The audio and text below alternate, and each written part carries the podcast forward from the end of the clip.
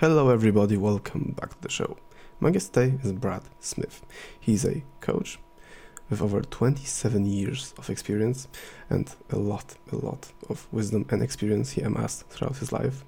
Expect to learn how Brad coached over 400 CEOs, how to achieve consciousness through meditation that can help you grow in business, and how to handle stress that will actually make you grow and not stressed, and a lot more, of course.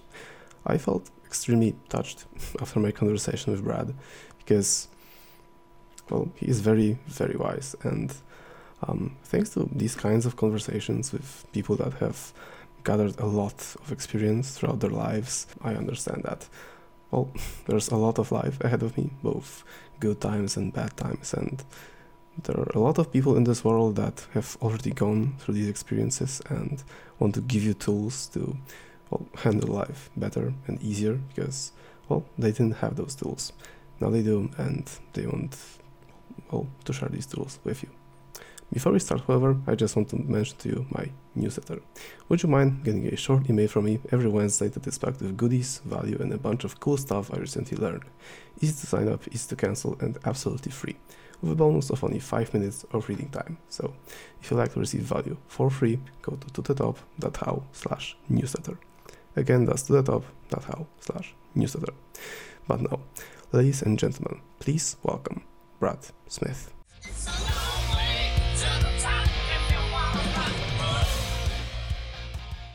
Hi, Brad. Welcome to the podcast.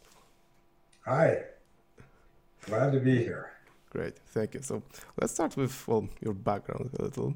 Um, you've been a CEO and a coach for over 27 years now. How, how did you do that? How what kept you going?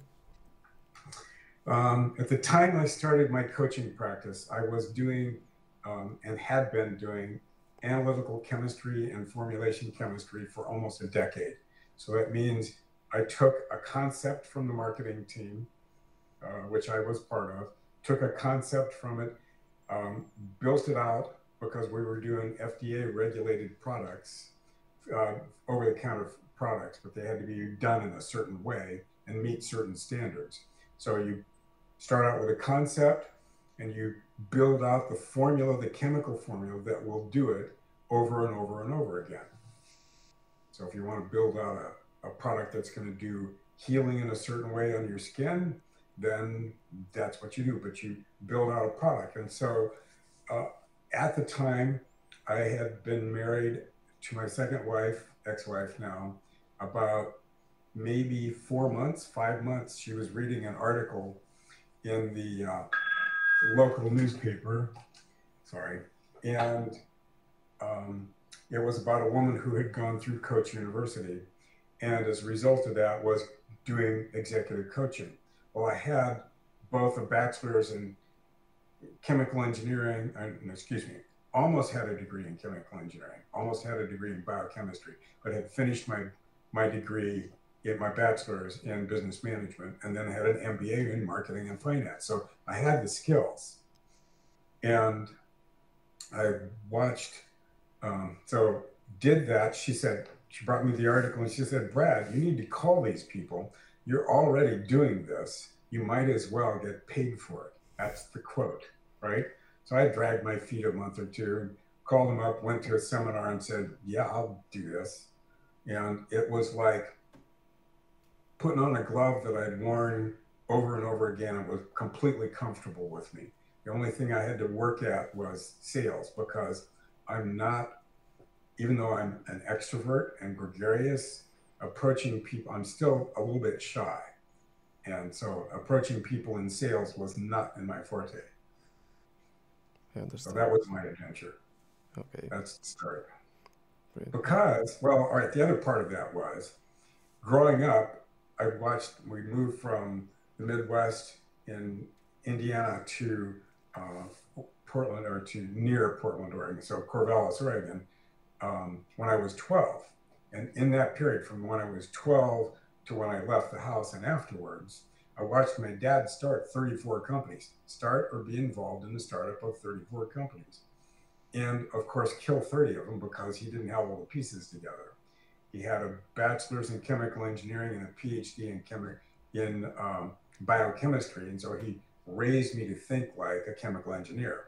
You have an end product you want to develop, you put all the ingredients in the beaker, you put all the uh, conditions that they're correct, and then you get it so you can repeat it over and over and over again. And that's the approach I took to business. Get all the background in business, put all the ingredients in, and make sure that you repeat the steps over and over again until they don't work because things change, conditions change, and then you have to alter what you're doing. So that was my background, and that's why I started doing the coaching because it was kind of a gift back to all the experience and uh, wisdom that I gained from being in the household with my dad. Okay. And you know, it's, it's fun to make people. You make people change people's lives in order to add zeros to their income, and I've done that repeatedly. I believe that's a great feeling. So that's the background. Okay, so um, you said your dad also had a degree in chemistry, right? He had chemical engineering. Chemical engineering. So he, mm-hmm. you know, chemical engineering, which is a, a little different than chemistry. Oh, so. Chemistry is just beakers, and chemical engineering is beakers and then the transformation up into regular ongoing processes.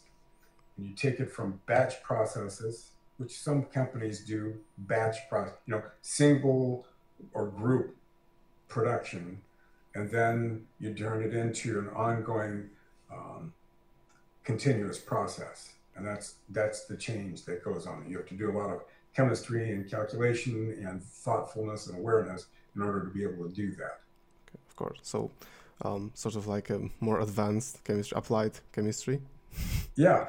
yeah. Yeah. Because I just saw this sort of correlation between the chemistry, as you said, and the business your father was building, mm-hmm. and then you. So, yeah. Some lessons I, I presume that you have learned from there. Yeah. Yeah. Well, it's an evolution, right?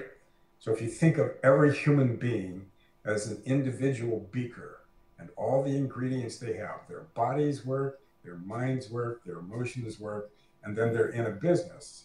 And if you look at each person as a unique set of characteristics, but a universal set of characteristics, I think the thing that I have learned about life is there are no parts of your life you don't use if you're paying attention in every challenge you get. So if you put yourself in a situation where you're learning, then you're at the front end of whatever group you're in. If you're consciously pursuing learning, no matter what, but behind that, you have to be curious.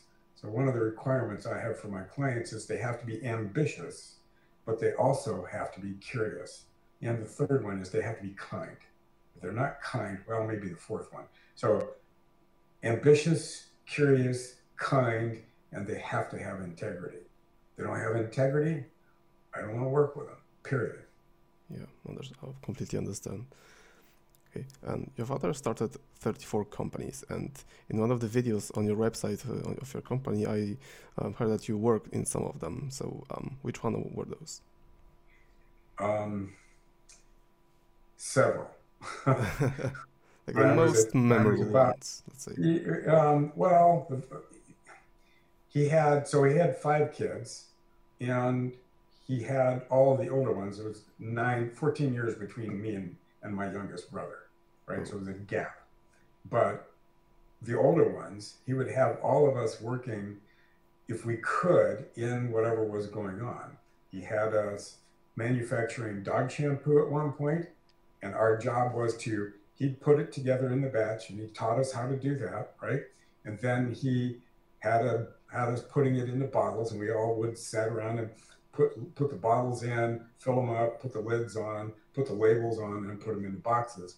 And of course, we were kids, so you know, 13, 14, 16, uh, we we would all want to get done so we could go do other things that we were interested in. And so efficiency was what we worked on, which is what you want in a business. How efficiently can you make something happen so that it takes you can get more done and things are effective. So that's one of the things I learned from that business, the dog shampoo business. Um, he had a company that was involved in soil analysis, the chemistry of soil analysis. So I did some of the workup for that in the chemistry part, in the chemistry part. And that was taught me taught me about processes and what goes on behind the scenes. Um, then he had uh, uh, one of the last ones I worked in was a company that took crab shells and worked them through to get uh, the core structure chemical in our fingernails and in crab shells is a product called is a chemical called chitin, okay. uh, C H I T I N, and that is a it's a, a benzene ring, six uh, chemicals, six carbons, but it's got pretty stable, and so we would extract that out of the, the shells and make it into a solution, and I worked in that uh, both in the, uh, well, there was one more company. Uh, so I worked on that. And then um, years later, I went and worked as the, uh, anal- did the analytical chemistry. Um, he, I have two brothers and they worked in it. They own and work in a company um, that does the skin products. And the skin products is where I was doing the analytical work and the formulation work. And that was pretty fun. okay, and what kind of business hardships um, have you experienced while working in those companies? Um, personally, uh, never enough sales. okay. But part of that is if you don't reach out to people, how can they know you exist? Yeah. So, um, but the other thing I've discovered in the last probably five years is that I've essentially been hiding from the world because if I know certain things, and and one of my great joys is teaching people what they don't know that I can help them learn. If I know something, my my job essentially is to share it in a way that they can improve their lives. So that's kind of my core driving energy, if you would.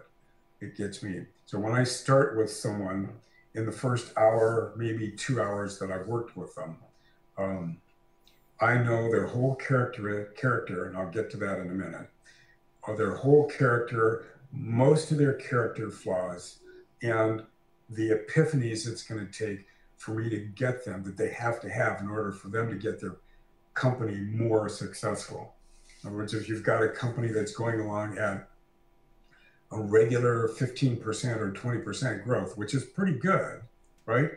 And in order to double that, they've got restrictions in themselves that keep them. And so what I get to do is to map out the process. And pretty much by the time I'm done talking to them for the first hour or two, I've had a few that it took me a, a, a week or so, you know, a month actually. Um, so four conversations, but um, most people are pretty straightforward in who they are and what's going to take to get them to where they need to be. So the story behind the reading people, when I was 18, fall term freshman year at Oregon State, I developed an ulcerated colon. And the bleeding was pretty bad and the pain was constant. And I didn't understand the cause. I finally got to a doctor toward the end of the term in December. And the doctor said to me, and in three sentences, he changed my life. Okay. The first one was Brad, um, if you'd waited six weeks to come see me, you'd have bled to death. Right? But he had my attention completely. Then he said, You'll never eat strawberries or corn or lettuce or anything else with roughage in it ever again in your life. Whoa. And uh, my my teen year old brain said, "Fat chance, buddy, that's not happening." Because I like strawberries, right? But that was my intent. And then he said the single sentence that changed my life, or at least started me said, You have a psychosomatic disease. And I knew what that meant. Your emotions affect the severity of your symptoms. And in that in that moment, I made the 100% full-on commitment to conquer the disease. So if it was psychosomatic, it meant that my thoughts and my my emotional decisions for how I ran my emotional self, my psychology, if you would, made my disease, made me bleed, and I didn't want to die, and it made me hurt. And so he gave me medicine, he changed my diet a little bit. And um, it, it, took me about somewhere between nine months and a year to get the bleeding uh, stopped to where it was just once in a while. And then it took me probably another four or five years to get the, the pain down to where it was not constant. It was just once in a while. And so that went on. So that was, you know, what, 23. Um, but it took me until, all right, so what that did was it taught me look inside myself, understand all of my emotions, understand what triggered them, understand the purpose of each emotion. Every emotion you have, whether it's anger, blame, criticism, victim, whatever, every one of them has a purpose. Um, almost all of them are pre, you know, pre-verbal decisions that I made or that you make. Right? If you get angry about something, who taught you how to be angry? What were those purposes? Right? And and you dig into that. So I dug into me deep enough. It took me until I was 47 I went back in and rewired uh, memory, clear, clear natural memory that I had at 12 months, yeah, somewhere between 11 months and 12 months. I was walking and playing in the diaper pail, pull the lid off, playing in the diaper pail, swirling the diapers around, and watching the clouds come off the back end of the diapers. Totally freaked my mom out. God, God bless her. Mm. And she spanked me.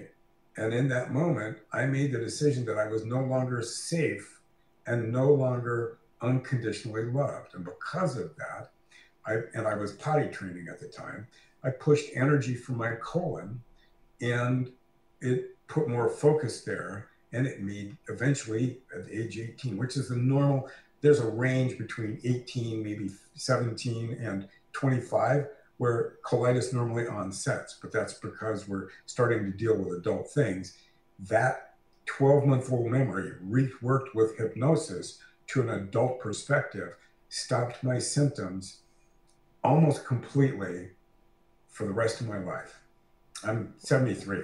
That's, so that's interesting. Okay. Um... So what that gave me was really deep understanding of character and all the effects of character in life emotions and how we run ourselves, who we are at the personality level, what effect that has on every our relationships, who we attract into our life, the opportunities we attract into our life. And I'm currently working on a book about uh, what is it? The synchronicities, synchronicity, the mechanisms of success, of character, success, and synchronicity. That's the rough working title.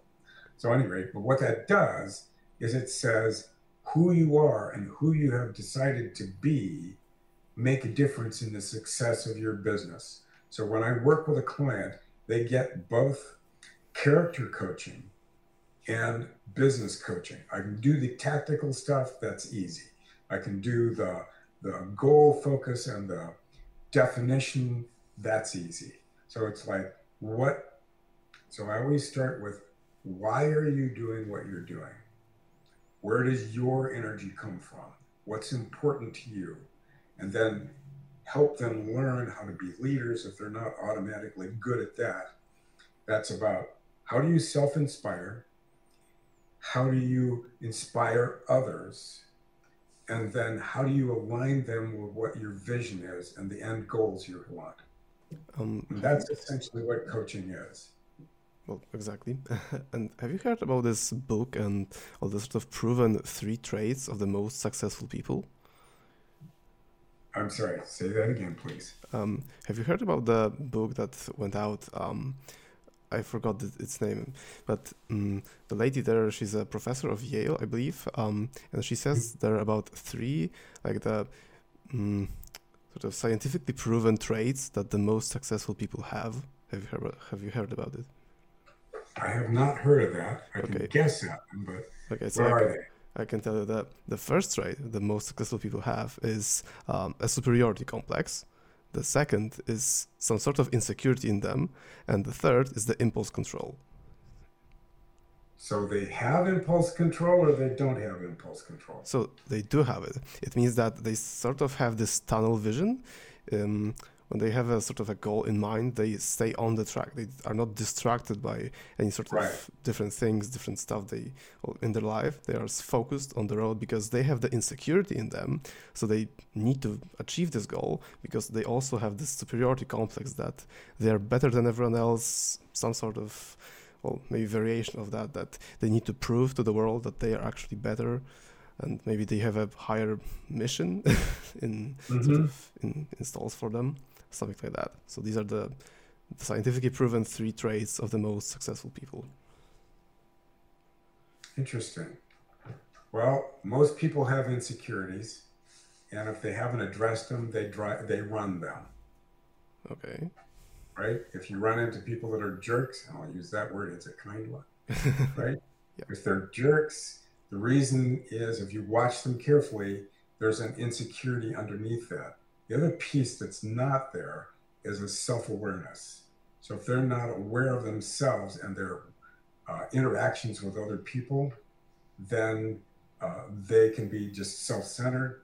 So essentially, what you've said is if someone has the insecurity drive them and they're self centered, right, they don't listen to anybody else, then they can focus a little better. So, out of that, the characteristics I would have is focus, drive, and a subset of that is self inspiration, right? And then the ability to line everybody up and have that happen the way you want it to. So, alignment. So, good communication skills, good self awareness, and self inspiration skills. Okay. So these are your traits that you That, that, would, that would be my version of what she said. Okay, okay, interesting. Um, I, Right. will- I will send you a link to the book because maybe it will interest you, maybe it will help you in some way. So you can check it out. Okay, thank you. sure. Okay, this conversation went a little off the script right now, so maybe let's get back to, to your father and how do you judge his approach to raising you and your uh, siblings? I thought it was brilliant because my dad had three sons and he made sure that every one of us was driven to accomplish something and made us so it was like okay you want to go do this go do it i'll give you a safe environment to do it in but you have to do the, the outreach you have to put together you have to solve the problem so he was a problem solver and made us learn how to be problem solvers I envy you in some regard. Okay, and if you compared college and working at your father's companies, which one was more important or more valuable experience in your opinion? I don't think I could do one without the other. Oh, interesting. How is that? Um, the college gave me the mental understanding, and um, my dad's businesses gave me the real world, world experience, which they do not have. They're starting to in colleges, but they don't put people in real situations where there's the learning tension, if you would. Yeah, I know. I've started a company and I know that there is a real world tension that you need to do stuff. There is no some sort of um, well way like you have an exam then you can just write it again and mm, so repair your grades and talk to the professor and it will be all fine. No, like the the the clients are here, the taxes are here. you like you need to work. And Yeah. what is your opinion about on college anyway? Like in general. Or my, my opinion of college is Yeah. think of it as it's very good. Um, make sure you pick one that's good because some professors are are not good. Um, but that doesn't mean that the degree isn't useful. My dad used to call those. My dad had a PhD, right? So he was, he was good at school. He made sure that every one of us knew how to learn, not just from life, but from books, right? And so if you can do both, then you've learned how to conquer everything. Okay? So if you don't learn how to, otherwise, if you don't, I think of college as a short circuit way to not have to do all the learning yourself. Oh, interesting. You use other people's methods to learn, all their study and research completely to do that. In other words, it gives me a chance. I've got you know, six books on my seven books on my desk that I'm processing through, right? And some of them very deep information and some of them lighter. But I have a, a voracious curiosity to learn. And so I studied a lot of things. And beyond college, yeah, I could have a degree in probably four or five things. If I were going to go back to school and finish a PhD, which I may do eventually, I'll get it either in particle physics or macroeconomics or social psychology. Those are the three, or yeah, those are the three kind of ranges that I work on. Hobbies, if you would. so college, college is well worth it because it proves to people that you can go through. If you're going to get a job with someone for a period of time, it gives you a, a background structure, drive, self management, and it proves that to people when you go to apply for jobs. Okay, I understand that because right, yeah, right, right now is this sort of stigma that the college is absolutely useless and you shouldn't go there, save your money, and yeah, not, goes. not true. Not true. Okay. Not true. Go to college and push yourself. Okay. so I've been to school. When I worked on my MBA, I worked full time. Went to school as much as I could, and you know finished. But I worked full time as I got my MBA. Okay. Well, mm, as I listen to the other people, other guests, like the majority of them actually says that the college is great and you should go there. You should well finish it and learn from it and use it. Let's say, not Mhm. let it use you, as as it is the case with many people. Um, but in well, in Poland especially, you have this advantage that the college is free. so That's that's probably why. Yeah, it's important. And yeah, if well, it's we free, also we also have the the paid ones, but there's also the free version. So, but you have to pass the grades and pass the exams in a well, um, appropriate way. So, anyway, good, yeah, good. okay. And you said and go. It's kind of Yeah. life and college are not that much different. One way or the other, you're going to run up to hard things and you need to learn your way through it. You either have to invent the solution, or if you've got a book that'll teach you, you can learn from the book and learn that way. It's easier, actually, than life. and maybe what kind of a book would you recommend for someone to learn from? Um, well, the first one, I got this one right here. I have several on my website. Mhm. Um, the first book I would recommend is an old book. Uh, it's Jim Collins. Um, actually, Stephen Covey's the first one. Uh, the Seven Habits of Highly Effective People. Read that, right? Because one of my one of my key rules is start with the end in mind and work your way back to now and then figure out what you have to do tomorrow, the next day, the next day, in order to reach that goal, whatever it is. Okay. First rule above that, and then the next one is make sure your motivation is accurate and you're well tuned into it. If you are, then you can manage the power, the drive you have. You know, self-managed power or drive is important. Okay, and well, regarding your company right now, you said that your ex-wife sort of inspired you to start it. Um, Well, she asked the question. yeah, exactly. And uh, was there anything else that made you well start your company right now? Um, no, that was enough. That was those two things: the work with my dad and the question. Yeah. You know, and that that was the trigger for it. Okay, So, and what Whatever triggers someone, it's like, yeah, I like work. I like working for myself. You know, it almost feels like I'm retired, but I get to do I get to do fun things. You know, I love talking with people and inspiring them so that they can be better. You know, I've helped several people become millionaires, and I have in my work right now two people that I'm going to help make billionaires. Oh, That's fun. yeah, I I agree with that. I would like to have that have that experience myself. so, and what were the beginnings of your company like?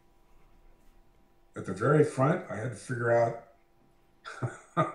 um, so I, I had a few clients come to me at the very start, right? Just a few, like maybe three right? And then I woke up one morning about mm, two years after I'd started the company and realized, oh yeah, Brad, if you don't, so it got to a place where it's like, oh yeah, Brad, if you don't figure out how to go out and get new clients, you're gonna have to go back to work. That was the conversation for someone else. Do you want to do that? No, I love what I do. So let's figure out how to do selling and get new clients. And this was in um, 1998. Okay. The internet was maybe a thought in somebody's life, right? Yeah. Any rate, but not not what it is right now. So I went to the library, checked out eight books on on selling. Uh, one was the best, Secrets of Question-Based Selling. That's on my website. Secrets of Question-Based Selling by Thomas Freese. And then got a list of the top country uh, companies in my area and started started at the bottom of the list, right? And worked my way up. And by the time I'd finished cold calling through the list, I had a clientele of about what 25 clients. Oh, so that's a that's a great uh, great score. right. But I had to learn.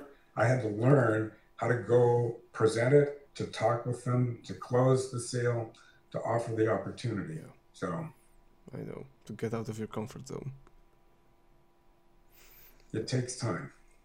I know. I understand. I worked in sales, so I know. yeah.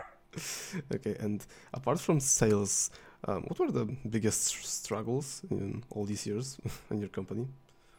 Um, almost none. Oh. right?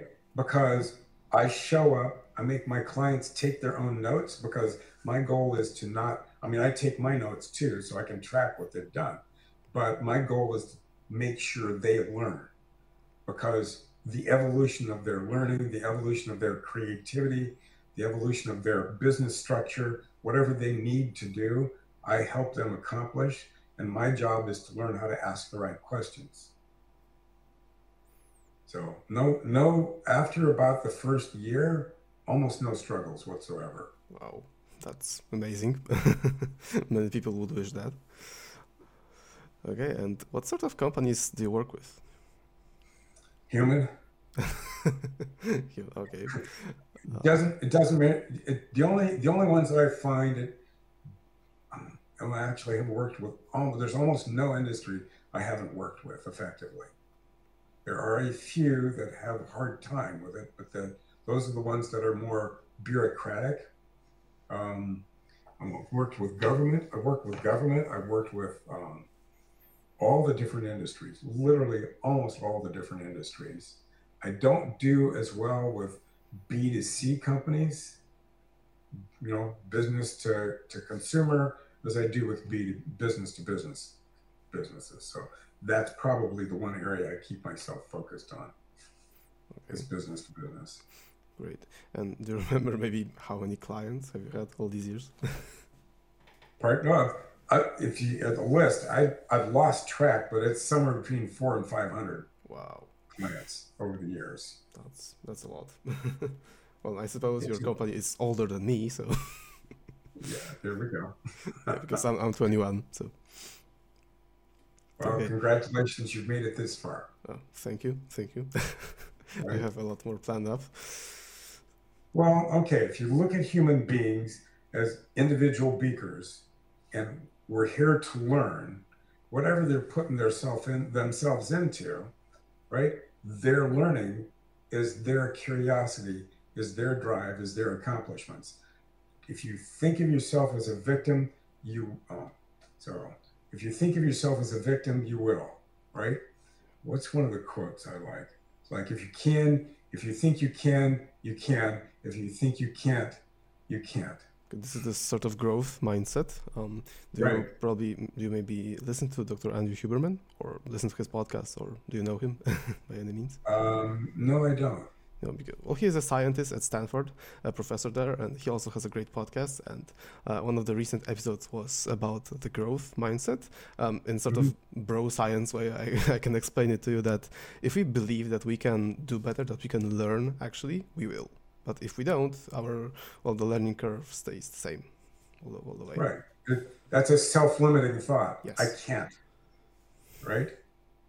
exactly. So if you're a victim, whatever you think you're a victim of, right? You made the decision to be it. Exactly. And how do you operate on the daily basis? I mean, how does your typical day at your job, at your work Right. look like? Typical day. I wake up about five. Sometimes, you know, like this morning, I slept until six. Wow. Wow. Right? I get up, I do stretching, um, I do my exercises, um, take my vitamins, eat a little breakfast, and then sit down at my desk and start working through the, the, my emails. And um, I spend somewhere in the morning, I will get to a place where I've caught up with myself. I will meditate from anywhere from half an hour to an hour. Um, that means I just sit and or or lay down, but I I'm still, and I find that uh, that helps me a lot. That gives me resilience.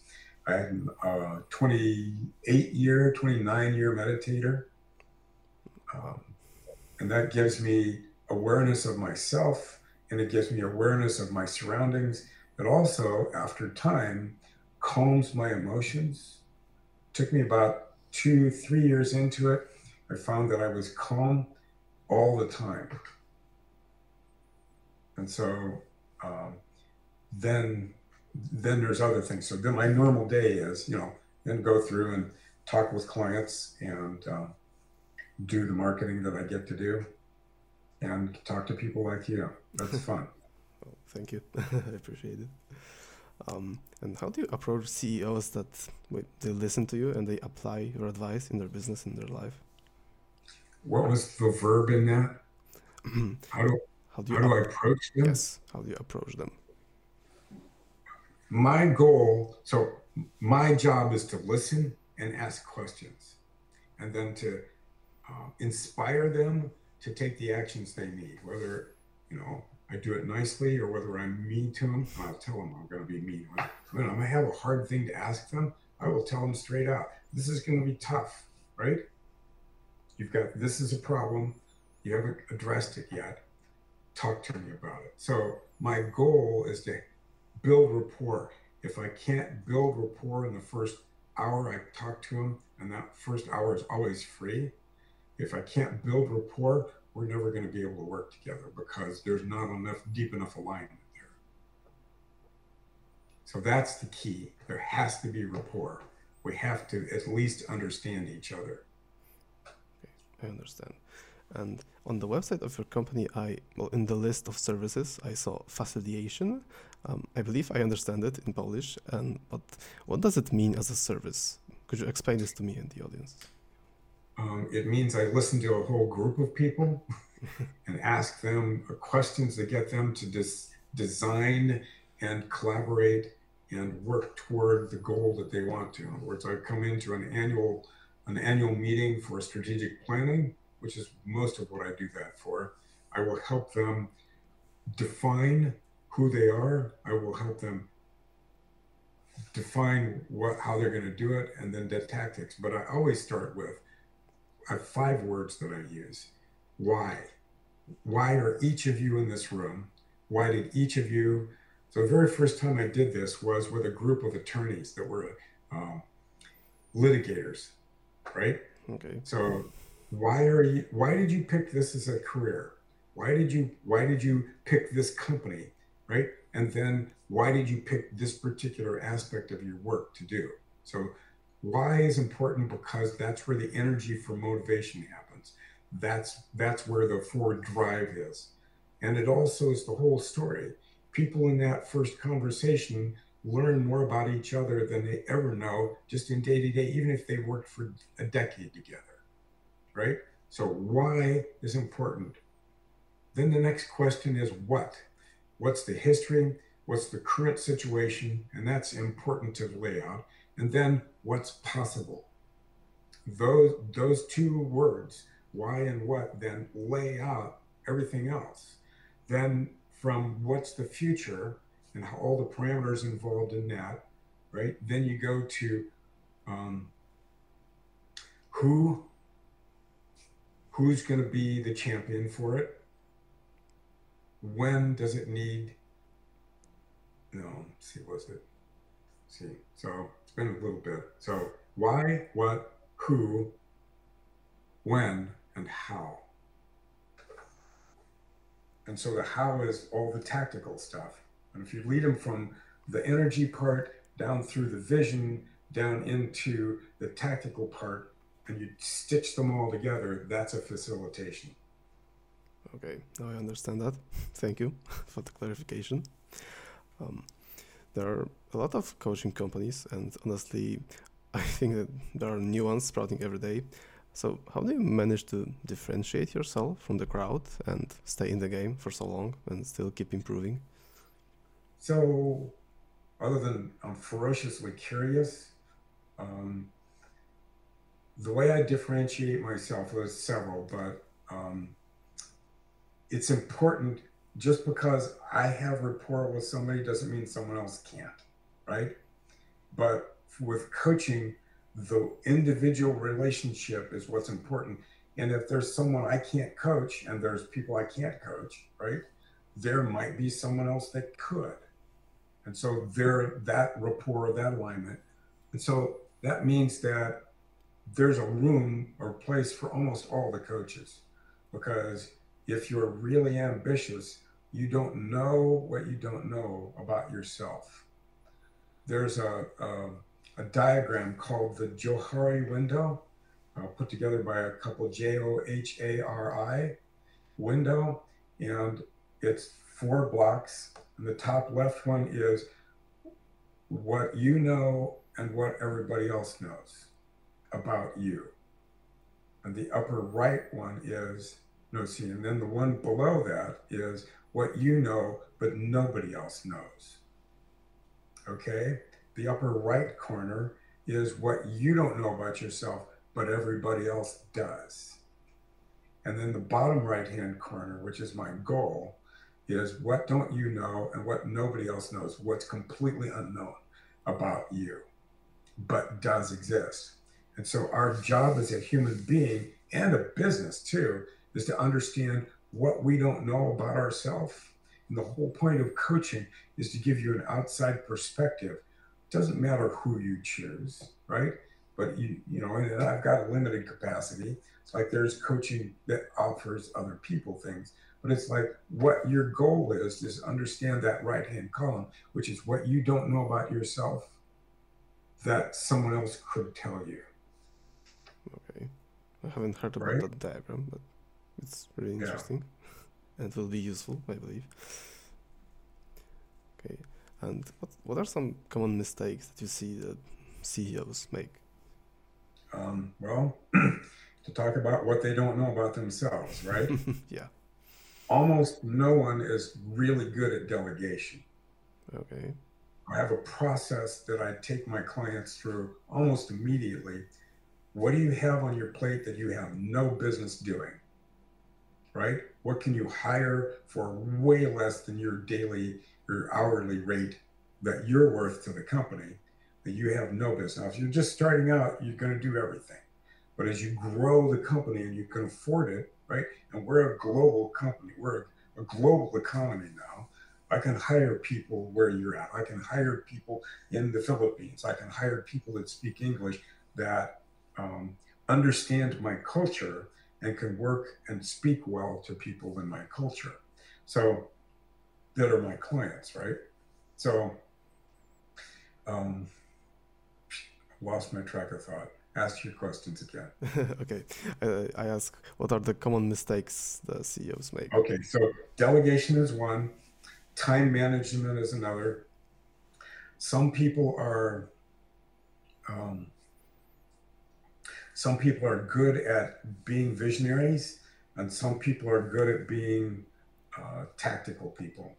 And if you're good at being tactical, you're not necessarily going to be the visionary for the company, but you have to have people around you to do that. So, understanding visionary work is hard, and I want people to understand that there are things they could do.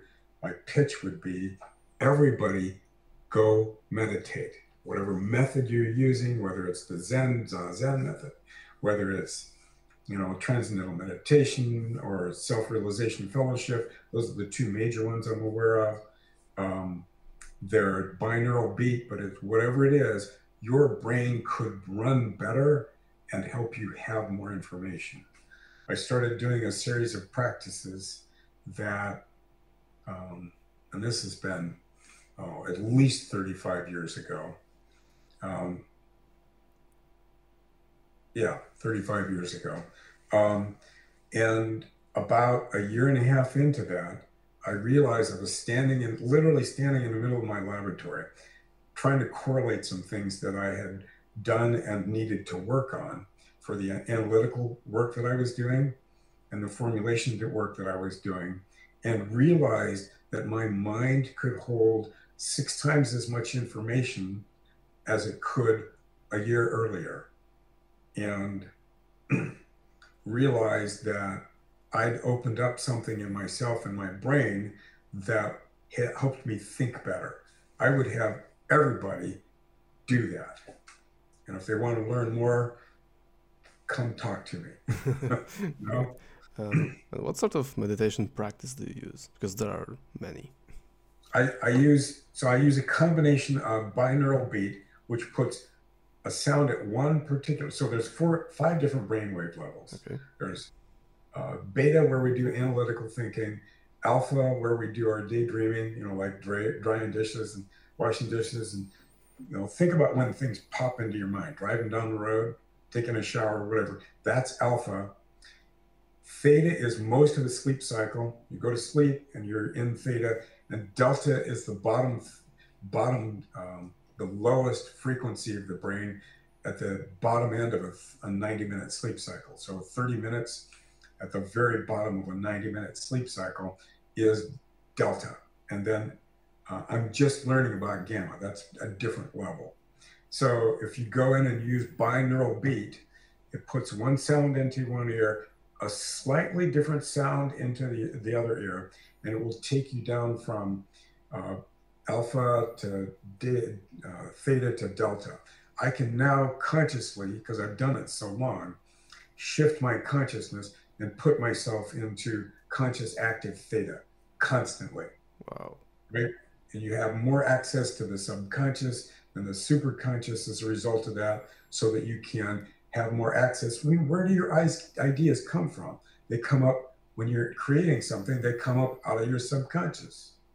How do you solve problems? It comes up out of your subconscious. So if you open up your mind to those lower levels by meditating, um, you have greater access to your subconscious and all the brilliance that's there. The other thing that I, I personally do is combination of the, the um, transcendental meditation, which is a mantra. And when I hit consciousness in the morning, I literally start that. Okay. So I meditate for you know 15 to minutes to half an hour before I touch my feet on the floor, and then I do the binaural beat and the transcendental meditation at the same time. Those are my methods. Are there other methods? Yes, and they're really good too. But um, those are those are the ones I use. Well, that's quite a menu of meditations. I need to add some to my routine because I usually do just the breathing one, and that's it. So yeah. Right, count the breaths. Right. Yeah. So eventually, what you're supposed to do. There's a book by Annie Besant about uh, introduction to yoga, and eventually with meditation.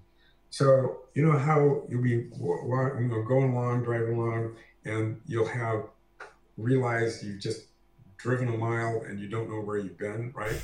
It's like you're not present. So the muscle that you use, if you would, the muscle of will you use to bring yourself more present or less present, eventually in meditation, you're you're learning how to regulate, be aware of, and then regulate your presence. Yes. So that you can be move back and just be still and watch so that you open up that and you can do it by choice and get to the place where eventually you've you know you can hold yourself in a calm state. You know it's like i'll get emotional about something and then i'll stand back from it and say okay what's the purpose of the emotion? And why am i what triggered it? And why am i feeling that? And eventually you'll get to the place where you recognize that some of the emotions you're actually feeling, but that's only after you've evolved enough that you can be aware of your emotions directly. And then you realize that other people's emotions are impacting you too. And so then you'd learn to differentiate between your emotions and other people's emotions. And eventually it gets to the place where you can differentiate between your thoughts and other people's thoughts. That's and that's the self awareness. That's powerful. Well, meditation is just just powerful. it's very powerful, and there's a reason for it.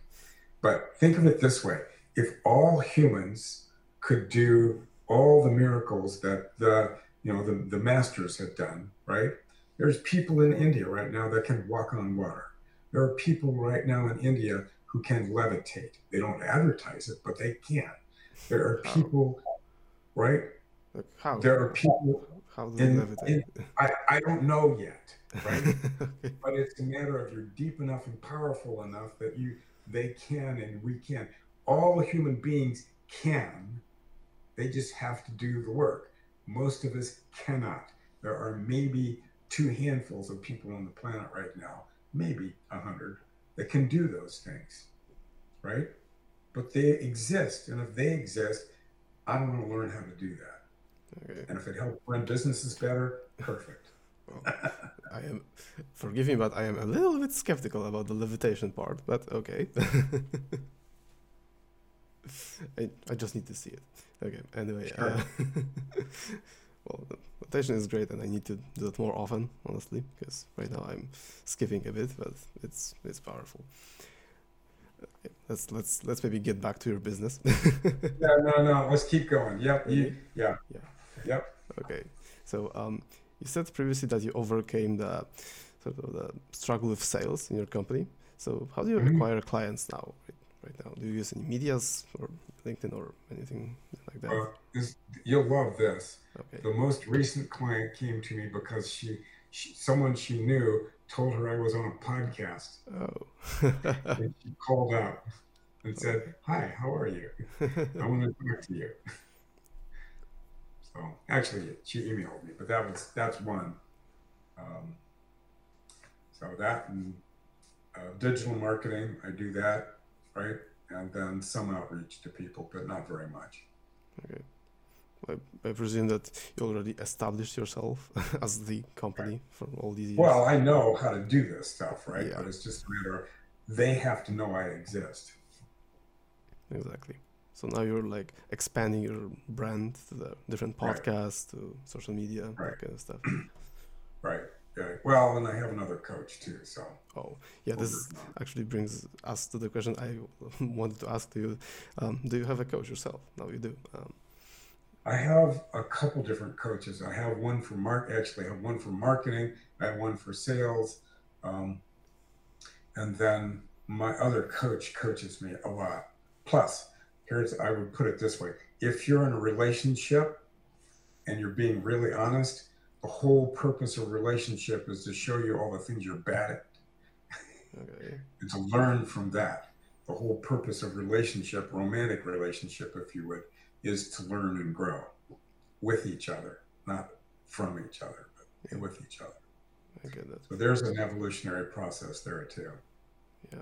Well marriage and being in a relationship is a sort of infinite game that you need to um, just embrace and like right. you and the other half of you is there you're in this together and you need to understand how to make this you two against the problem than you against each other. Right. Well most people go into relationship thinking that the other person is going to give them all the things their parents couldn't. And that never works. You have to give it to yourself first and then give it to other people. And I want to go back into all the stuff I learned from my colitis about my own character. The reason that I'm good at reading other people is because this is the radar we use to read other people. If you know yourself, then you can look at other people and empathize and understand where they're at. I 100% agree. Um, you don't have to tell me the names, but well, there's the question about um, do you have any bad clients that were just uncoachable? You said at the beginning of our before our podcast that you do not work with assholes. so I've, I've only made the mistake of allowing maybe four clients into my practice that I had to fire. Oh, okay. And that was early on. And early on. So that was part of my education. Like listening well enough, understand that they were jerks. There's other words for that. And were uncoachable and watch how they listen and take ideas in. And if they don't do that in the first hour, I don't bother to close the sale. Okay. So they just don't get into my practice. I won't take them on. Okay. And how did you deal with them, with those four clients? I very kindly said thank you. Okay. Just, just, that's it. Yeah. Thank you. Not interested. Okay. But I just said thank you. like the most powerful thing, actually. Because many people just went into an argument or some sort. No, don't do arguments. No, there's no point in that. Because if they're right, they're right. And that's perfect. I don't have to have any any any stake in it. exactly. And um, what do you think was their mistake that they were that uncoach uncoachable? Was there sort of a root of those problems? Well, if they have all the answers, they're not coachable. Okay. Right? My job as a coach is to help them evolve and grow and make more money as a result. Put it this way, and this is a question: Can you can you grow a company beyond the limitations of a leader? No. Right? So if the leader has got limitations, the whole point of it is to help them grow through those and become more. And that's the coaching part, right? Like that's the insight, that's the coaching. It's not just about business, it's about who they are and what they do to accomplish it. And I want them to be successful. But if they're if they have all the answers, I want them to have all the answers, but not in my life. okay, I get that. Okay, thank you. Um, and after 27 years in your company, do you have any regrets? Um, yeah, that I wasn't as wise as I am now then. Like everyone, so, everyone wishes that. I think. right. So my my job is to have conversations with myself sooner and get myself. So self motivation is probably the only regret that I have that I didn't actually recognize that I was capable of more than I actually allowed myself to get to. Does that make sense? Yeah, it does. Okay. Well, this actually brings us to the, my next question is um, if you met, let's say, 20 year old Brad, what sort of advice would you give to him? Um, I have a client that I developed this um, acronym for GTFU. Okay. And bear with me, I apologize. Grow the fuck up. nice. I like that. Right? take responsibility for your life. No one else is the driver inside your life but you. Grow up, make it happen. Don't don't give anyone else your self-authority because you're the only one that's responsible for you. Period. Exactly. I think that where goes the blame or the responsibility? Where oh, goes the power? What's, what's the purpose of blame? The purpose of blame is to re- shift responsibility exactly. from yes. me this, to someone else, right? Yeah. And if I'm doing that, then they're in charge of me and I'm not. Yes, and if you put the finger of the blame on yourself, then you are in power. Yeah, right, this right here. It's like when you point your finger, what is it? You when you point your finger at someone else, how many are pointing at you? yeah, exactly. Um, well, as I see you, I'm sure you must have gone through a lot of stress. Um, well, in many situations. So, how do you handle stress on a daily basis, if you have any, of course? Um, I use my stress in a very conscious way to wake myself up and manage my energy. But I normally don't even, I mean, because I've been meditating for so many, I mean, literally almost decades, right? Yeah, two, two and a half, whatever. But because I've been meditating for so long, one of the results of that is almost all calmness.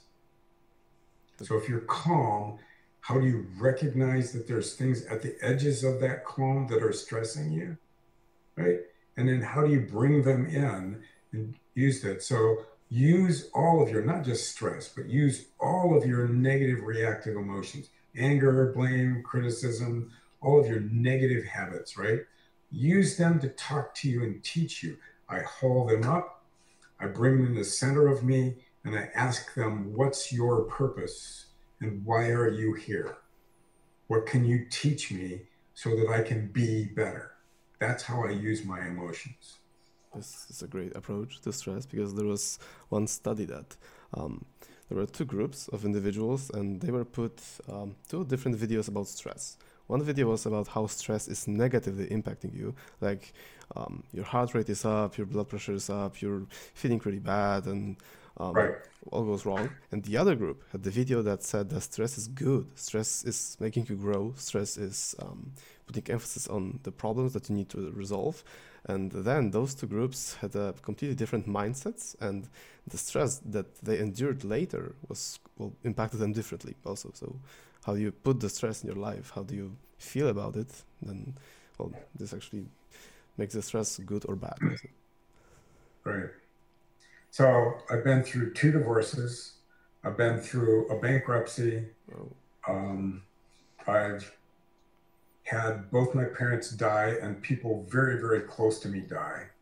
So um, I've been only fired once from a job every one of those major things in life are what I call brick walls. If you don't pay attention, the brick wall hits you and you learn the hard way. If you can see it ahead of time and slow down and not hit it at 60 miles an hour or whatever, then it won't hurt quite so much and then you can resolve it. But every one of those big things, right? Like my first wife and I, um, our first child died a day before she was born. And so, because of that, it was like, you don't see that coming. And what I learned from that is that the whole point of every one of those very, very hard things in life is to stand you back, wake you up, and have you learn your way through it. Everything.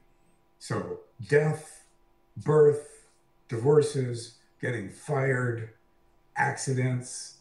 You know, if you have an accident and all of a sudden you're quadriplegic, the point of that is to learn, right? I learned that. That's the key thing I've learned about all of life is there's nothing in life that's not painful that isn't there for you to learn from. Period. Well, There's the wisdom I have. thank you. Um, I'm really glad that I'm talking to you, um, someone that has gone through life with a lot of experiences, both good and bad. Because, well, me myself, I, I know I haven't been through a lot of stress yet. So, oh, I'm sorry, I'm not really an authority to talk about stress management or anything. so, uh, you will be. Give yourself 20 or 30 years. You'll be fine at it. Thank you. But I'm really glad that, well, I'm talking to you and I appreciate you talking about these things because I understand that I must have heard and, well, life happens, unfortunately. Yep. That's the whole point. If, if there's a purpose in life, right? Stand back from it, study it well enough, you will have answers because the answers are there. You just have to find them. That's incredible. Thank you. And now, um, two closing questions. I usually sure. ask my guests. And what are two questions that people ought to ask themselves more often? Um, why am I doing what I'm doing? And what is my purpose? Thank you. Well, because okay. I know that the answers are always there, but the right questions are the things that we should actually ask for. Right. So yeah, and right. what is your one? Well, the other thing, there's one other thing I would have is Okay. stand back from your life and look at the patterns, right? like from a third like- person perspective. First person, what am I looking at? Look at your life and say, okay, why do these things happen? And if they happen, then what's the purpose of them? And learn from it. Learn from the patterns in your life as well as the hard moments. Learn. There we go. Thank you. And what is one fa- one your one favorite quote from a historical figure or a celebrity or anyone for that matter that will help you in your life the most? Quote Yes. um, On the back of my business card, okay. um, I have this quote by Peter Drucker The best way to predict the future is to create it, Wow. Great right? thing. Well, that's deep, and that's true. so Well, I mean, you know, if like if, if you want a future, right, and you want so here here's my challenge to everybody. What would it take for you to add a zero to your income in the next two or three years? What work would you have to do? What are the results? So start with that end in mind and back it up to now. What do you have to do? So have that as your vi- vision. If you want two zeros, how long will it take you? You know, two more zeros in your income, right? It's like, what would it take for you to accomplish that? And then, you know, if you want, call me. Let's work through it. great. Um, there's a one quote for you. That's it's not my favorite one, but it's from Alex Hormozi. It's people overestimate what they can do in a year, but underestimate what they can do in a decade. So, what's your take Yep. on that? I like that. Okay, Brad. Yeah. What could we do in the next 10 years as a population, as a species, right? Yeah. What could we do in 10 years? Well, the future will show. Yeah, we will show, right? I want people that are ambitious. Let's make it happen. yes. Well, that's my goal too, on the podcast, on the channel. Uh, Good. Yeah. Well, Brad, I appreciate you. Thank you for coming to the podcast. And where should people go if they want to know more about you and your work? Um, if there's a way to put this in the, my website, Stellar Insight Inc., because I realized when I renamed my company that what I sell is insight, right? So stellarinsightinc.com, inc.com. That they can go set in a time to, to come talk to me if they want um, and uh, learn about me that way. So there we are. Brad, thank you a lot. You provide a lot of wisdom. So, and well, I will put everything on my notes also. And well, thank you again. So, goodbye. You bet. Take care. Thanks. So, it's gents, that will be it from this episode. I hope I provided some value to you, and if so, please remember to share this podcast with anyone that would benefit from it, and also remember to leave a review on both Spotify and Apple whenever you're listening to, because this helps the show tremendously and doesn't cost you anything. Please also remember to subscribe so you do not miss any episodes when they come out. So, I will leave you now. I wish you an incredible rest of the week. Remember to surpass your limits and that winners are made in the darkest of times. Thank you for listening. Goodbye.